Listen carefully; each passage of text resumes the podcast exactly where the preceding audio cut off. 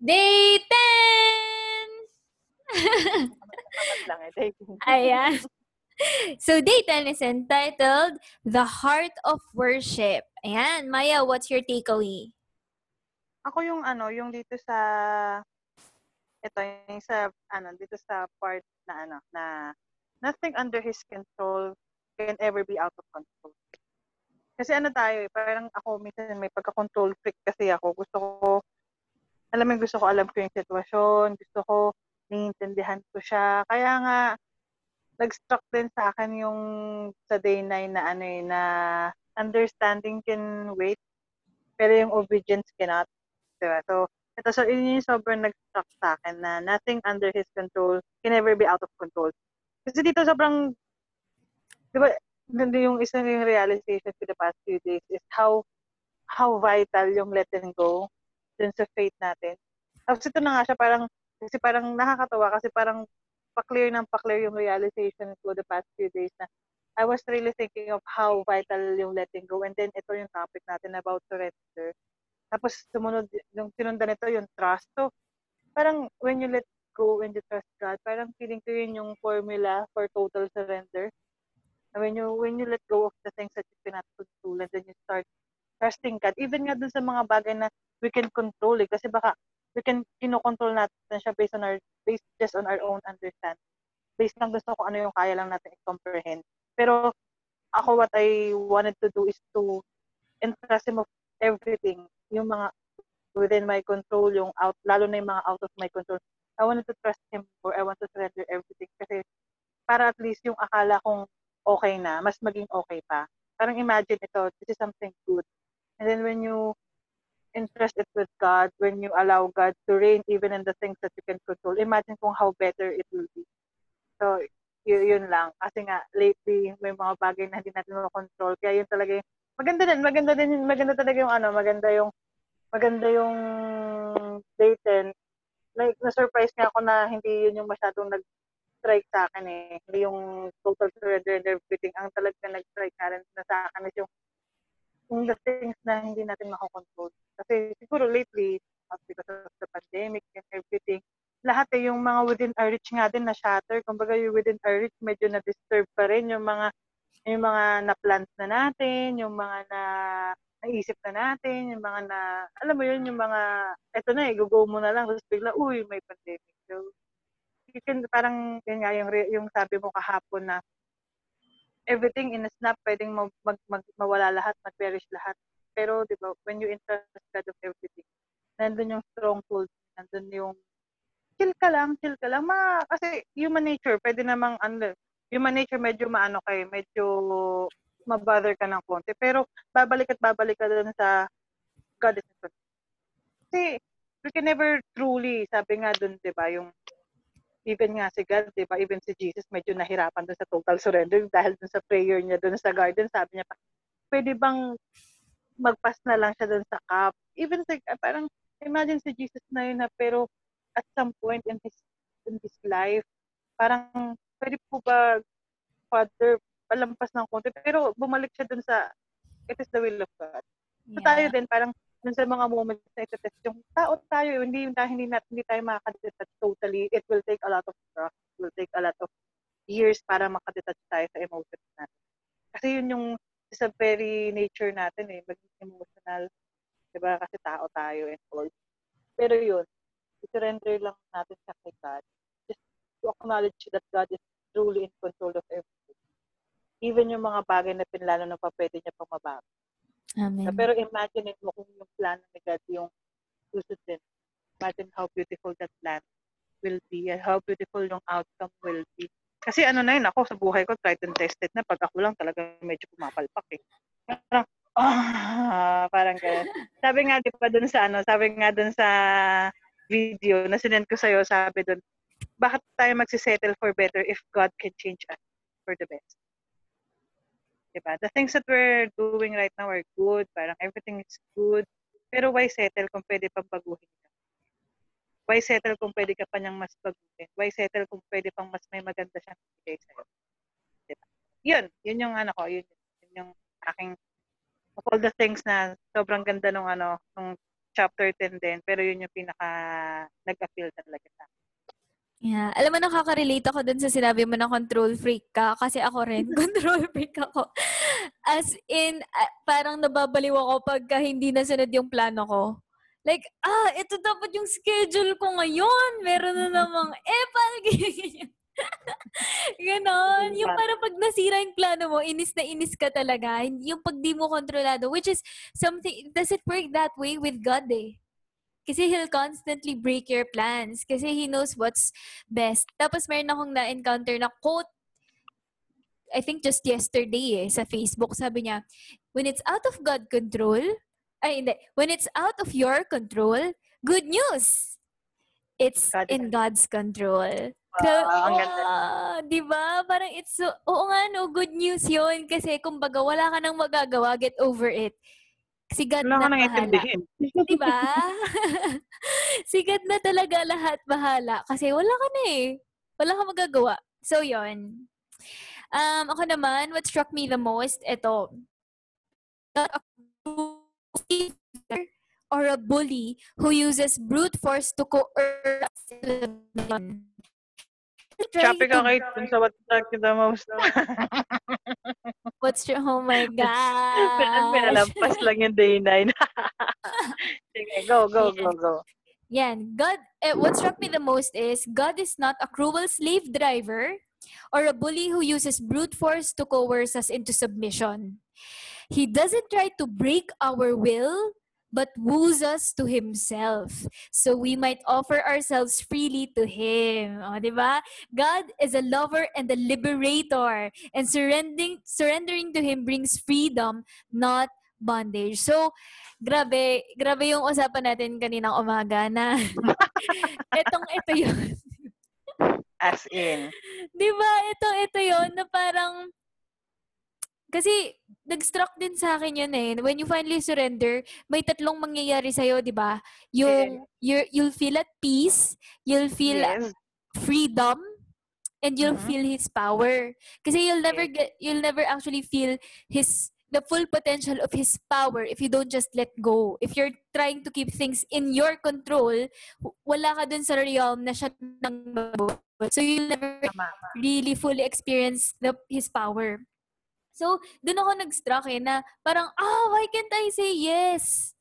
Par, di ba, na hindi ko tuloy ma-feel yung peace, yung freedom, yung, pero when, nung nag-usap tayo kaninang umaga, it was, I felt that peace and liberation talaga. Na, seryoso, seryoso na parang, una, una ayoko pang aminin na you, I felt the peace and liberation by delaying my yes. Ayoko pang, ayoko pang aminin. Pero, while I was crying to God, sabi ko, God, I honestly feel at peace and liberated right now. Parang, kasi ito yung sinabi niya na He doesn't try to break our, we, our will. He woos us to Himself. It's He's not gonna do it by force. Kaya gustong gusto ko yung sinabi mo na yung gusto mo yung 100% na yes. Hindi yung half-hearted na yes pag nag-yes ako. So parang I can I can be honest with him that wait lang God, I'm not ready. Can you please? Parang God is patient naman eh. God is so patient na it's me that I'm impatient with myself. I'm I, I'm in a process and siguro I have to I have to accept the fact na hindi ako kasing galing ni na Padre Pio, ni Mama Mary, na pag sinabi ni God, oh, push na agad, ganyan.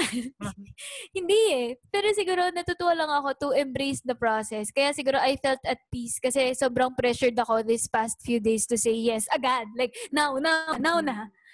So parang, ah, para it was a relief, Maya. So really thank you for that. glad. Sobrang happy na ano. Kasi nga, siguro at some point ako din na feel ko yun na parang dahil because I'm being yun nga spirit, spirited motivation, yes, kailangan mag... Kasi parang feeling ko, kailangan ba mag-kiss ako lagi na to the extent na baka na ano na lang tayo, parang it, it was us who's putting pressure on ourselves. It's not actually, parang si Lord naman, mag-aantay siya, pag ready ka na, mag-aantay. Alam naman niya kapag ka, mafe-feel mo din eh.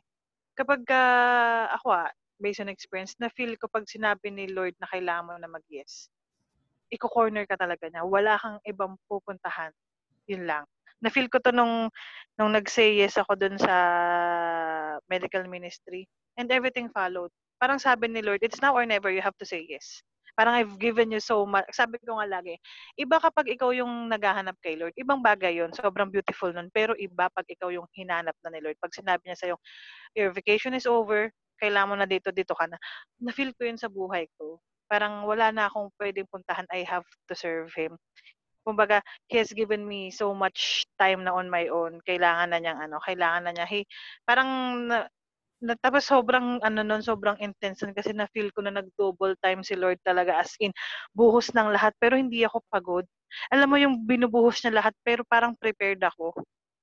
Hanggang nandito na ako ngayon, parang sago, okay, parang I never felt parang yun nga eh, parang sabi din dito sa book is, and then ito na sa share ko na rin yun na, pagka kay God ka nag-surrender, doon ka lang di matatalo. Of all the giving up and giving in na pwede mong gawin sa buhay mo, dito ka lang walang talo doon sa pag-give in mo kay Lord. Doon ka lang talaga. As in, yung, yung surrender mo, may kapalit na blessing. Kasi tayo, di ba, sabi nga, tinuturoan ka sa mundo na, do not give in, do not conform, do not parang do not, do not just give up on your dreams. Pero si Lord, sinasabi niya sa'yo, ini-encourage ka niya to surrender. How ironic, di ba? Parang nandun yeah. yung strength mo in surrender when it comes to God. Pero pag sa mundo, nandun yung weakness mo. Pag nag-surrender ka, kasi napaka, ah, napaka ano. So yun yun, parang mafe-feel mo talaga ako. Mafe-feel mo kapag ka sinabi ni Lord na it's time. Tapos everything, magaan lang yung, alam mo may tribulations, may challenges, pero magaan. May, may certain feeling of peace ka na kahit alam mong may may nawawala sa iyo unti-unti, may pinapalit si God na mas malalaking bagay. And I think yun nga, sabi nga dun sa ano, yun yung lagi kong hinahabol ever since nung yes experience ko dun sa Bible study natin sa Wild Goose yung encounter, your encounter with the Spirit. Sobrang yun, ever since na naramdaman ko yung peace na yun, yun yung lagi kong hinahabol. Kaya everything na may gagawin ako, tinatanong ko, will give me peace? Parang, kasi kahit anong gawin ko, manalo ako sa isang bagay, if hindi naman siya nagbibigay ng peace sa akin, it doesn't serve its purpose. Parang ganun. Parang ako pa rin yung talo. Kumbaga na, parang yung nga, winning a battle over winning a war. Diba? Sometimes we win the battle pero we lose. Parang nalulost tayo dun sa war. Kasi, yun nga, pride mo lang, nanalo ka, nagawa mo lang yung gusto mo, pero hindi ka at peace. Diba? So, yun. The verse that came to my mind dun sa sinabi mo is, My power is made perfect in your weakness. Yes, yun. Oo, may Bible verse nga na. Di ba? Si Paul na. yun eh. Na parang, ah, kaya, hello, ah, hello, Saint Paul. Hello. Anyari? Alam ko may dumaan. Wala. Walang pusa Ay. na Ayan. So parang, minsan, ay, yeah, may ganun akong moments na I rejoice in my weakness. Na parang, yun na lang eh. Yun na lang yung magagawa mo when God makes you face your weakness like as in in your face talaga na oh yeah sometimes, sometimes yun yung ikaka-thank mo kay God eh. Na thank you for this weakness kasi your power gets revealed more in my life. To me, and also through to others, minsan. Diba? So, for our weakness. And thank God kasi He's so patient with us, as in. Dati ba yung mga, the, ano, the... Medyo mahina. yung mga great men before us like sina Moses, yung mga weaknesses nila, yung yung yung feeling nila, yung pagiging stuttered nila, yung hindi sila marunong magsalita, yung eh. alam mo yung mga kapentasan nila, yun yung ginamit ni Lord. Grabe. Bless them more. Parang isipin mo paano ko sabi, 'di ba, paano ako magsasalita sa sa maraming tao, hindi nga ako magaling magsalita, 'di ba? So Tsaka yun, pang pinakaisa pala sa gusto kong story, yung sinasabi ko sa'yo, yung iba kapag si Lord yung humanap sa is talagang story ni Jonah. Oh. As in, di ba yung story kasi ni Jonah, ilang beses siyang tinawag ng Lord, pero ayaw talaga niya. Kung saan-saan siya pumunta, nag-detour, nag-detour, hanggang eventually kinulong siya ni Lord dun sa ano, dun sa whale. It, parang iyon talaga. Kaya iba pag si Lord yung humanap sa'yo, wala kang kawala. And I think every one I think all of us should pray for that moment na ikaw talaga yung hahanap. Yung parang i-pick up ka na lang ni Lord na wala ka ng choice. Parang ganon. Kasi napaka, um, kung sobrang beautiful nung hinahanap natin si Lord, iba yung feeling pag sinabi ni Lord na this is your time, this is your moment, ito na yon wala ka nang gagawin. Ito na yun. I've prepared the stage for you. Tatayo ka na lang doon kasi ito na yung pinrepare ko for you. Parang, okay, Lord, tama na pa yung bakasyon. Work, work, work. yun nga yung, yun nga yung ano eh, pinakiki, nakikipag-argue ako kay God siguro this past few days. Sabi, di ba, parang feeling ko kasi he's asking me to things. Tapos sabi ko, God, bakit yung iba? Hindi mo naman kailangang i-ask na i-let go nila. Kinukuha mo na lang bigla. Bakit ako? Parang, kung gusto mong i-let go ko, ba't di mo na lang kunin? Bakit sobrang tortured na tortured ako na parang kailangan ako yung gagawa ng move? Yung iba naman,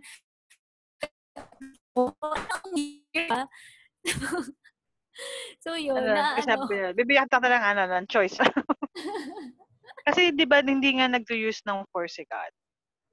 Yeah. Hindi siya nag, sabi nga, hindi siya, he doesn't impose anything. Kasi binigyan nga tayo, tayo ng free will. Di ba? He doesn't impose on anything, pero may mga consequences. Pero eventually, isi-save ka pa rin niya sa consequences niya. Parang gano'n nga, sobrang, ay, sobrang loving sobrang, ni God, di ba? Sobrang patient ni God, as in. God of second chances talaga siya. And yun nga, siguro ang naisip ko doon eh, their story is not my story. God is doing something sa akin na not necessarily what He done with them. So, basta, I just need to trust the process kung ano man yung gagawin niya sa akin and really ask him na I can surrender completely. Yun. Yeah. Yes, yes, yes. So, yun, parang, I think, it, it takes time, eh, sabi nga doon. It, it really takes time. It takes a lot of practice. It takes a lot of trials and failures. Pero, as I always say, a perfect person doesn't exist. A trying one does. At yun yung nakikita ni Lord. Yung how we bounce back from every sin, uh, from every failure na nagagawa natin, and how we stay motivated. And pag ano naman, nakikita nga yung sabi nga natin, nakikita ni Lord yung intentions mo. Kahit hindi mo sabihin, kahit iba nga yung sabihin mo, alam niya yung totoong intention mo. Kahit iba yung sinasabi mo, alam niya kung ano talaga yung nasa isip mo. And we just have to, alam mo yun, nandun yung ano, nandun yung commitment mo to, to try harder. Diba? Until yeah. such time na ma-reach na natin yung level ng mga maging holy ka talaga or sobrang religious or kung ano man yung gusto mong ma-achieve. Pero nakikita na Lord yung effort natin. Yun yung ano, doon siya very grateful, doon siya very happy, doon siya nagtatry tayo to be one step closer. Even very, very step, very, very small step closer to Him. Kasi nandun yung effort natin to try and try and try. Amen. Amen. Yung sabi mo, naalala ko na yung ano, naalala ko na yung yung gist ng post mo kahapon, yung kapag great yung ah, yeah. sin, the greater the sin, the greater the grace na marireceive. Yeah. Nakita ko siya in the context na, kasi if you're very, parang if magiging mindful ka of your sin, nakikita ni Lord yun na, uy, na-realize siya na nagkamali siya. Uy, na-realize siya na nagkasala siya. I will help her more. Para hindi na niya maulit yun. Parang ganun, may, may God ako ah, feeling ko ganun talaga si Lord, na nakikita niya yung every time that we try, kahit na nag-fail tayo, ang mas nakikita niya yung nagta-try tayo to be closer to Him. Alam mo, in-explain sa amin yan ni Father, ay hindi, sa YouTube lang pala, sa amin talaga. In-explain yan ni Father Schmidt, Mike Schmitz. Sabi niya, sa, uh-huh. in-explain niya yan in the context of reconciliation, sacrament of reconciliation. Sabi niya, pag nagkasala ka, andito kang level, di ba? Tapos, ay, hindi. Kapag kunwari nagtatry ka na hindi magkasala, dun sa kunwari thing na super weakness mo talaga. Mm-hmm. Tapos, yan, consistent ka, consistent. Tapos bigla, after siguro mga one month, bigla kang, bigla kang nagkasala ulit. Na-commit mo ulit yun. So, bagsak ka. So, dito yung level kanina, di ba? Sabi, sabi niya, where sin increased, di ba? Grace abounded all the more. Kapag ka daw nag-sacrament of reconciliation ka, God doesn't just put you here, back, back to this level mas mataas. Oh, di ba? Mas mataas yun, yun, ka na dun sa dati mong level. So parang, oh my gosh, grabe. grabe Kasi it was our acknowledgement of our sin na nakikita ni Lord, ni God. Kasi doon kaya lang naman tayo na ano, kaya lang tayo napapalay napapalay sa kanila. Kasi we're so, ano ba, napaka-prideful natin na to acknowledge na nagkasala tayo. Napaka, alam mo, parang ikaw, parang sa isang relationship, ikaw na nga mali, ikaw pagalit. Pero, mm, parang, pero, pero once we acknowledge, it, it was our humility, parang yun yung nakikita ni God. Kaya kanya itinataas every time na you're humble enough na aminin mo na nagkasala ako. Lord, I cannot do it alone, Lord. Parang ganon. Yeah. Diba? Amen. Amen. Amen. Yes. Amen. So yan, bunta tayo sa thinking about my purpose. Okay na. Oh, grabe, date na tayo. So, ikaw, ano yung ano natin? Mahirap magbuklat. Ikaw magbuklat. Ayan, sige. Ayan, ang ating point to ponder is the heart of worship is surrender. Yes. Surrender talaga ang keyword today na napakahirap gawin. Anyway, yung verse to remember naman is, surrender your whole being to Him to be used for righteous purposes. Kasi 'di ba, how can parang you will see, you will witness how great God can use you if you're really surrendered. Only if you're really that surrendered. Kasi if you have, if you're holding back, if there are things that you still want to control, hindi pa siya yung may full control sa'yo, how can He use you fully to His purposes, for His purposes? Yun. Totoo.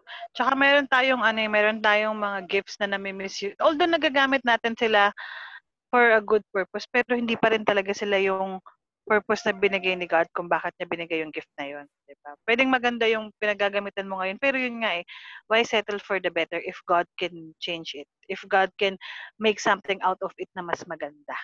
Yeah. Diba? Alam mo, isang example na naiisip ko dyan, kutsilyo. Yung kutsilyo, hmm. di ba, it's made for cutting stuff. But, pwede yes, mo kasi siyang uh, uh, pan, pandurog ng pandurog ng bawang. Bawang ba yun? Bawang uh, pwede mo siyang pampalaman. Yes. Di ba pwede naman talaga? Mm-hmm. Tsaka okay naman talaga. Good naman Pero sila. it's not meant para doon. Yes. It's meant for greater things. Di ba? Wala namang ibang, hindi naman makakapag-cut ng manok yung kutsara, yung tinidor.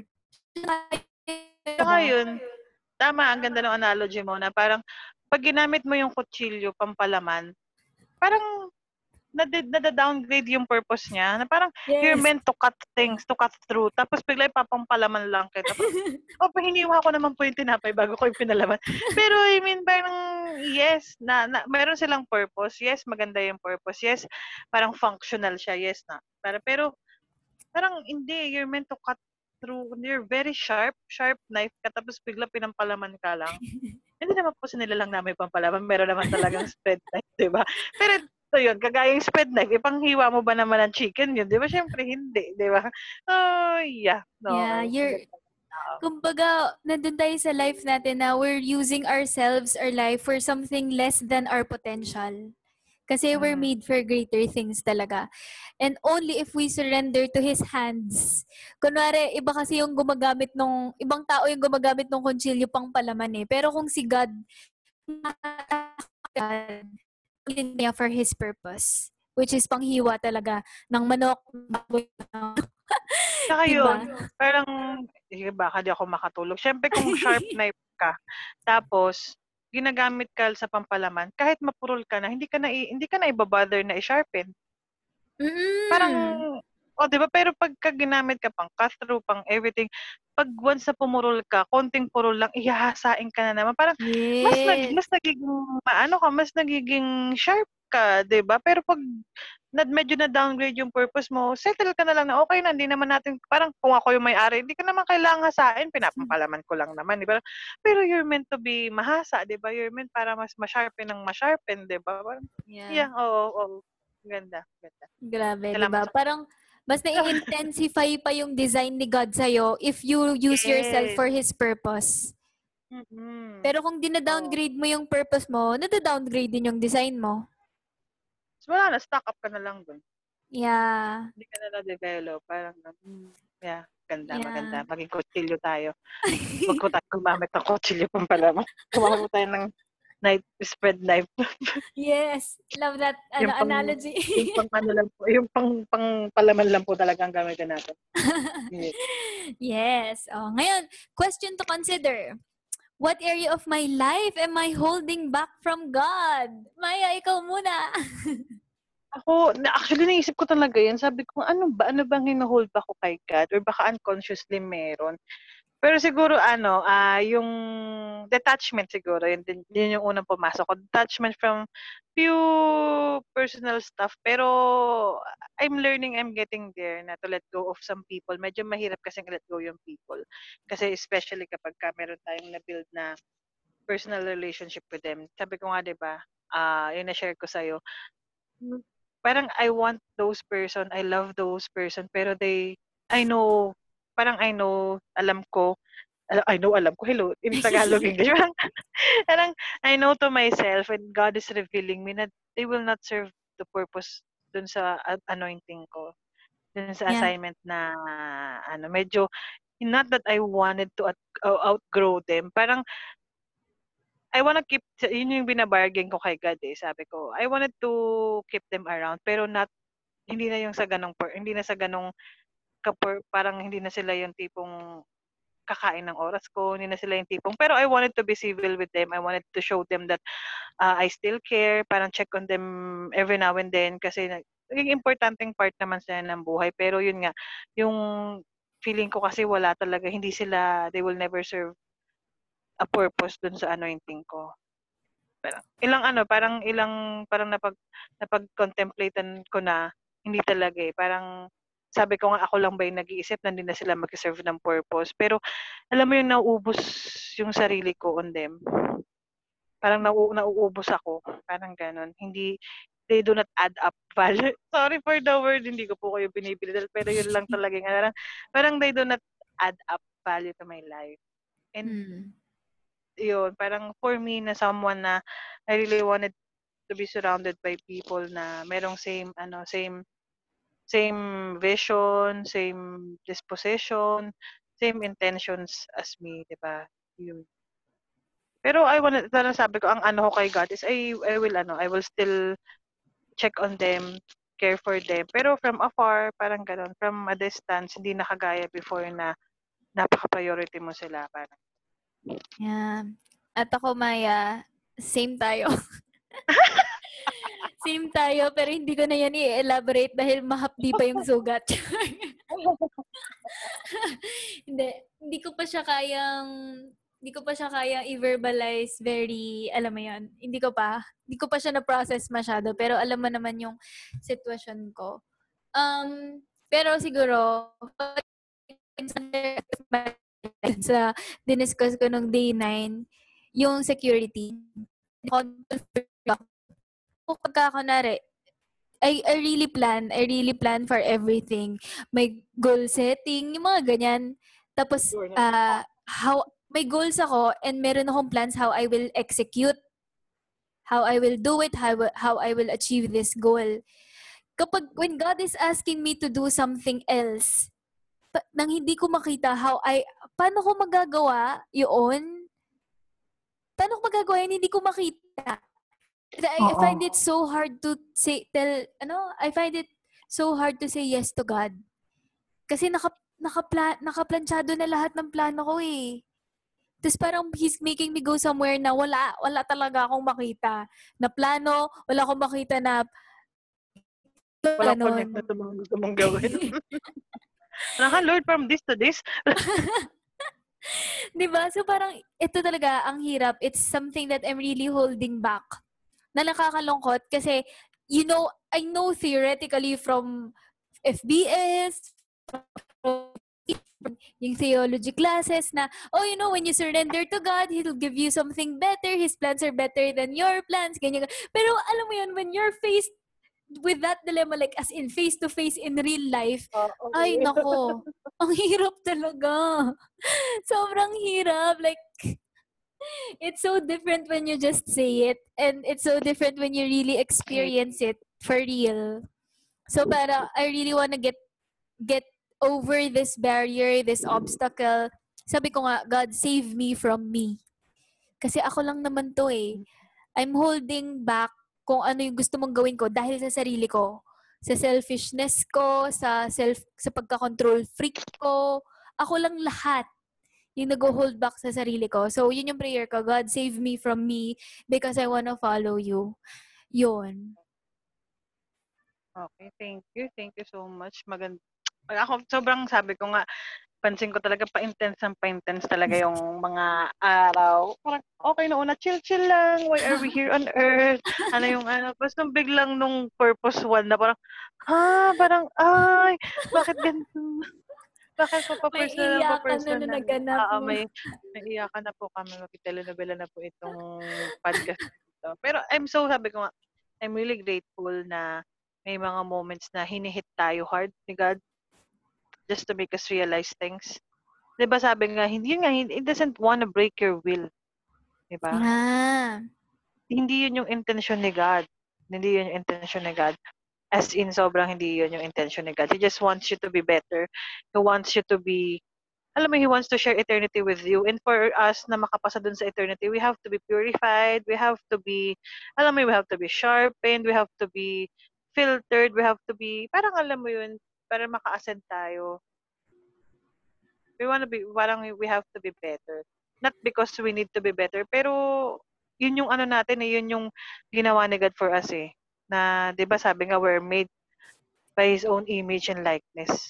So kung ikaw ay, ini, kumbaga image and likeness ka ni God, ibig sabihin, close to perfection ka eh. Ibig sabihin, yun yung kailangan at some point ma-achieve mo. Little by little, by His grace, by His guidance, by, by surrendering everything to Him. Yeah. And yun nga, siguro, that, siguro that's what purgatory is all about. And not just purgatory, eh. even our life here on earth, He's already starting to perfect us because He wants, He really wants us to be like Him. That's our full with Him. potential eh. Diba? Yes. To conform to His likeness, to His image and likeness. Na yun. Yan lang. Okay. Anything more to add? Wala na. Okay, so let's pray for them. Okay, ako na magpe-pray. okay, so in the name of the Father and of the Son and of the Holy Spirit. Amen. Lord, thank you so much. Thank you so much for everything. Thank you for the gift of life, for the gift of family, for the gift of ministry, friendship, Lord. Thank you so much. Thank you so much for being with us in this journey. Nasa 10th day na po kami and we're so, so, so blessed by every revelations, Lord, by everything na sinasabi niyo po sa amin through each other, Lord. And Lord, we wanted, Lord, to, ex- to ask you to extend the blessing, Lord, na na-receive, receive namin ni Kate sa mga nanonood po, sa mga nakakapakinig sa amin, Lord. Lord, we specifically want to ask you, Lord, for the grace na matutunan po namin on how is it to truly surrender to you, Lord. Yung complete surrender, yung total surrender that wala lang po.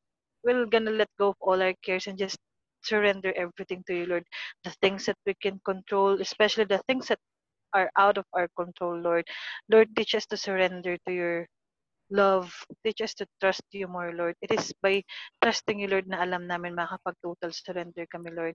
Lord, you've made us for greater things, Lord. But we know na hindi po namin yun ma-realize, namin yun ma-achieve unless we conform to what you're, you made us to be, Lord. Unless ma-achieve namin, Lord, yung total surrender of entrusting everything to you, Lord. Alam po namin na magiging mahirap sa amin, Lord. At alam po namin na ayaw nyo nahihirapan kami, Lord. So, Lord, teach us to surrender, Lord. It is by surrendering to you, Lord, that we will be able to strengthen our weakness, Lord. We will be able to sharpen our and master our craft, Lord. Lord, I know na narinig po niyo kami everything that we cannot say, Lord, yung mga nasa puso Mhm. namin, Lord.